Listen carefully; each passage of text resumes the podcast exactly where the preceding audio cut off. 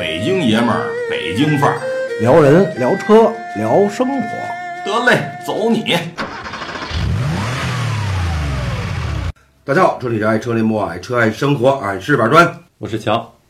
这两天啊，一个新车上市了，我想问你一个问题，就是你知道世界上这么多百年的汽车品牌吗？百年的到一百年到一百年，发展历程，奔驰、宝马算吗？呃，奔驰是算，宝马不算，宝马不是吗？宝马不是。那那种比如说上汽，上汽应该不够，好吧？实际呢，在汽车品牌来讲，我们来讲中国的这品牌发展的还是很晚了。比如说我们最早的，呃，长城，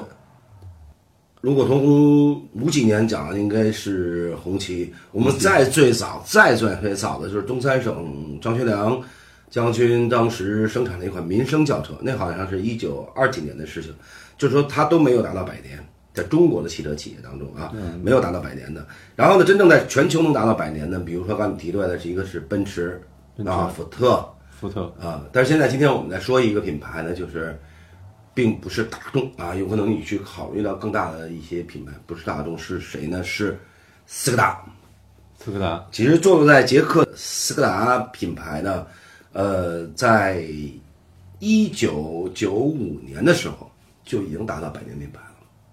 那真的真的啊，对他，他这年岁，他达到百年品牌的时候，应该跟你岁数差不多了，对对吧？你是九五 九五九五年，所以说在一九九五年的时候，他达到百年品牌了。斯柯达最早呢是以生产最早生产自行车的，自行车，自行车的企业，它的 logo 呢是一个飞翔的箭，就是一支箭带着翅膀，一个飞翔的箭。斯柯达品牌呢，在一九九五年的时候也是跟大众品牌进行合作，啊，就是大众收购斯柯达品牌，啊，至今呢发展的也是非常非常好的。特别值得一提的呢就是呢，在二零零七年，斯柯达品牌呢首款车型进入中国，然后呢，随后呢又推出了什么精锐啊、速派啊、新锐啊等等这些车型。它其实这些车型呢有小型车，比如说 A 零级的车、A 级的车，还有 B 级的车。就 A 零级是多大的车呢？呃，就是它小的精锐精锐，啊，小的精锐，大概跟奥拓那么大。比奥拓大一点，比奥就跟雨燕那么大，雨燕那么大大概其实就是那么大的一款车。呃，在二零一三年七月呢，斯柯达呢就是在中国市场啊，上汽斯柯达第一百万辆轿车下线啊，在中国进入中国六年的，斯柯达呢完成了在国内市场最短时间内实行销售一百万台的欧洲品牌。啊，是非常厉害的。在二零一七年一月呢，上汽斯柯达呢，仅用了三年半的时间，实现了销量销售量啊第二个一百万台，啊，就是它现在整体的销量在中国来讲将近二百一十万台左右，就整体翻了一番的。所以呢，它是非常受到中国人民比较喜爱的一款一个品牌。呃，毕竟斯柯达在中国的渊源还是比较流长的，因为呃，当时是东欧国家，当然捷克、捷克和斯洛伐克那时候叫是东欧国家啊，就现在是捷克嘛，现在是捷克就是分开了有。然后捷克和斯洛伐克当时是东欧国家，东欧国家呢，因为我们属于社会都属于同属于社会主义国家，所以当时斯柯达的产品在进入中国的市场是比较早的。呃，比如说斯柯达的大型货车，呃，还有斯柯达的，比如说像原来我们说的弗雷西亚呀、法比亚呀，就这些车型，当时在八几年或者说是九几年就在中国市场上遍地开花了。所以说，在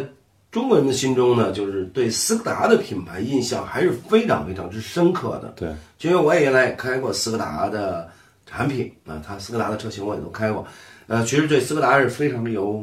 感情的。当时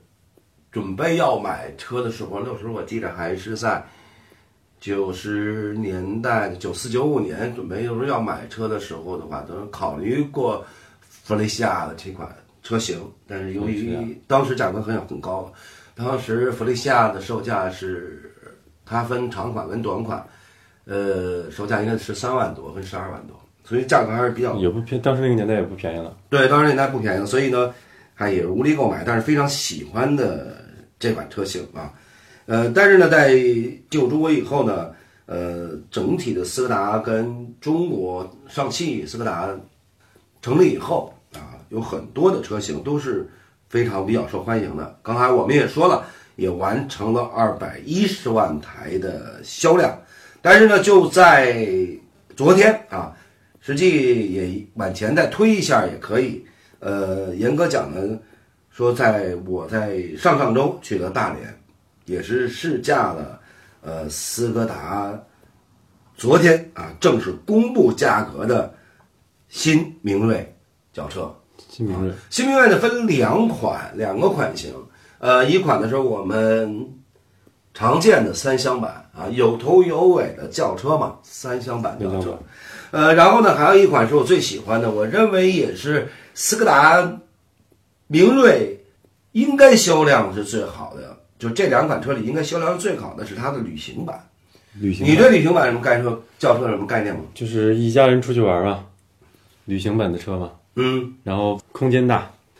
呃，它不简单是这些东西，嗯商务类型吗，对你比如说旅行版轿车呢，现在我们中国人在选择轿车的选择家用车的时候，啊，我们在二十年前或者说十五年前，就是轿车真正真正进入中国家庭的时候，一九九七年开始，然后我们到二零零五年开始翻番的增长。那个时候我们在选轿车的时候，选车辆的时候都是轿车。对，都是然后习惯了以后，三厢习惯以后，慢慢的转向了两厢轿车，对吧？就是标志的东风标致三零七，福特的福克斯，这都是啊，包括呃大众的 Polo 啊，包括大众的高尔夫啊，这些三厢啊，包括颐达，对吧？骐达啊，包括骐达，就这三厢两厢车开始受欢迎了。但是呢，到了二零一二年以后，突然间。很多的家庭在购车的时候，他考虑的第一款的车型是什么？SUV，SUV，对对吧？就这几年 SUV 的销量真的，他考虑的是 SUV，所以说 SUV 又成为市场的一个主流。但是呢，就是如果按这么样的发展来讲，我觉得下一步最后发展的是旅行轿车，因为在欧洲实际讲，有十辆轿车当中，就十辆车当中卖出去的，实际当中有一半是旅行轿车。因为旅行轿车呢比 SUV 的优势呢更明显一些。我们讲 SUV 呢属于是都市型 SUV，并不要并不是越野车，千万不要把 SUV 叫成越野车。有人去啊，我买了越野车，实际你不叫越野车，你叫都市型 SUV。它是以轿车跟越野车之间的一款车型，它既不能越野，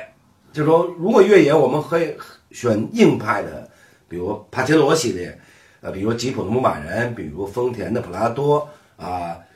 呃，日产的途乐啊，就这些车是专业的越野车。但是呢，都市型 SUV 呢，它没有那些越野能力，它无法达到这些越野能力，它只是以轿车跟越野车之间的变化。它的优势在哪儿呢？它的优势也就是底盘高点，通过性能呢略微的比轿车会好一点，驾驶室也好，但是它的劣势也也很多，比如它的风阻。大，比如它的高速稳定性啊，油耗，但是呢，这种呢就是期间呢，就是我们在去想的一个概念。如果我们出游去旅行的话，真正最需要的一款车才是旅行轿车。为什么旅行轿车？就是我们所说的大屁股嘛，就是大屁股啊。旅行轿车为什么呢？一是它方便呢，一是它是轿车本身就是轿车的底底盘。它在高速的稳定性、山路的稳定性、操控性上，它远远高于 SUV。稳定性好。但是它的空间来讲，它完全跟 SUV 是一样的，因为后背后背打开以后完全一样，而且它装卸东西也很方便，因为它离地间隙低。离地间隙，啊对，如果你很重的东西 SUV 你要抬上去，它就直接可以放上去。所以说它从油耗方面、油耗啊、操控性方面来讲，还有空间来讲，都要比 SUV 好一些。所以说，如果大家在选车的时候，你不是专业越野的发烧友啊，比如说我是专业越野发烧友，我肯定不会去买 SUV，因为我需要带大梁的车，我需要带锁啊，我需要大排量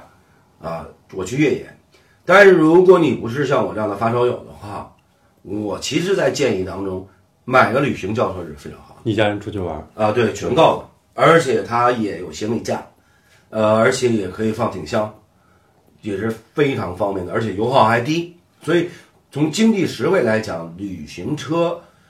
我觉得是未来一个发展的一个趋势，就是大的旅行车。对实际上在很多的品牌它都有旅行车啊。我我记得昨天咱们去看沃尔沃，你看到 S 九零哈，对，但是还有一款叫哎 V 九零，就是同样是沃尔沃的 S 九零，这款车有一款旅行版，有一款旅行版，就是大屁股的啊。你当然有包括标志的也有很多，标志的叫呃三零七也有大屁股的，包括奔驰，我们看北京奔驰生产的呃 E E 系也好，包括 C 系也好，实际它都是两三厢车，但是国际上全有两厢版，全全有旅行版，所以说任何汽车厂家它都会有，在欧洲、在美国也好，它都会有旅行版、三厢版啊。但是呢，旅行版的来讲呢，它略微的底盘要比轿车略微高一点点，但是又没有 SUV 那么显乎那么高一些。所以说，在整体通过性方面来讲，它基本都够用。呃，这次斯柯达呃新明锐呢，我试驾当时也是试驾的是旅行版，啊，我觉得空间是非常大的，完全可以坐在后边，就是就是盘腿坐在后边，可以躺人，可以把座椅放好变成床，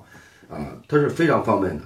所以呢，我认为斯柯达的明锐的旅行版有可能会成为新明锐啊销量的主主要的增长点。主力军，主力军对，呃，我给大家说一下价格吧。呃，新明锐呢是这样，它的排量是这么分的啊，大家有可能去看那尾部的时候，有可能看不懂。现在很多汽车企业都调整了，不是写原来我们一点八、一点二点零，它是这样的。呃，我先说一下，一点六手动的标准型呢是十一万九千九，一点六手动的舒适型呢是十二万九千九。然后就是涡轮增压二三零，二三零大家解释就是一点二 T 涡轮增压的是十三万九千九，二三零自动豪华的是十四万九千九，然后二八零二八零大家介绍就是一点四 T 涡轮增压的啊，呃豪华版是十五万九千九，二八零啊自动豪华型的是十五万九千九，然后呢二三零自动旗舰啊是十五万九千九。二八零自动旗舰的是十六万九千九，啊，这是它的三厢版轿车的价格。但是我还是最关心的还是它的旅行车的价格啊。其实旅行价格跟三厢价格几乎呢相差的也不是很多啊。呃，手动一点六升标准型十二万四千九，二三零自动舒适型就是一点二 T 的啊，十四万四千九。二三零自动豪华型十五万四千九，二八零自动啊一点四 T 的啊豪华版是十六万四千九，二八零自动旗舰版十七万四千九。但是我念了这么多，大家有可能记得很混有紊乱啊。对可能记不我对，我们就以斯柯达明锐的旅行版轿车来讲，其实我建议购买的入手价格呢是。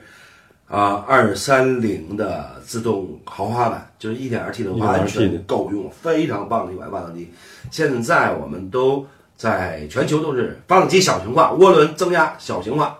啊，这款发动机完全足够你使了。实际十五万四千九就可以拿到一款百年品牌欧范儿的斯柯达明锐的旅行版轿车。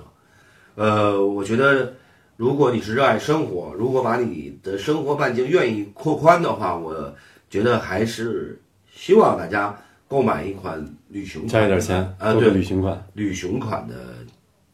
轿车，有可能它真的要比 SUV 使的会更舒服、更好使一些啊。呃，汽车在不断的发展，我们在购车的观念也不断的发展，呃，但是作为在欧洲啊、欧美市场的汽车已经在六十年代或者更早一些已经进入家庭了啊，他们是在使车的一些经验当中啊，逐渐的在转化着我们在的购车的理念啊，在欧洲能够大呃旅行版轿车大行其道啊，我相信我们慢慢的也会去适应适应旅行版一个。趋势嘛。对它肯定是一个趋势。如果比如说让我去买，刚才我们提到了说买沃尔沃，打不着去买沃尔沃啊，呃，那天就看车嘛。如果我买沃尔沃 S 九零的话，我肯定不会要的，我会买它 V 九零的，就是我会考虑它旅行版的车。如果让我买斯柯达呃新明锐的话，我肯定就是百分之百会买它的旅行版轿车。我觉得它更有生活，就是一个男人开起来或者女人开起来，他会感觉这个人会更懂生活，而不是死板板的三厢轿车。好，斯柯达明锐，斯柯达品牌也给大家介绍完毕。呃，这期节目呢，我们就到这里，大家下期见。下期见。好。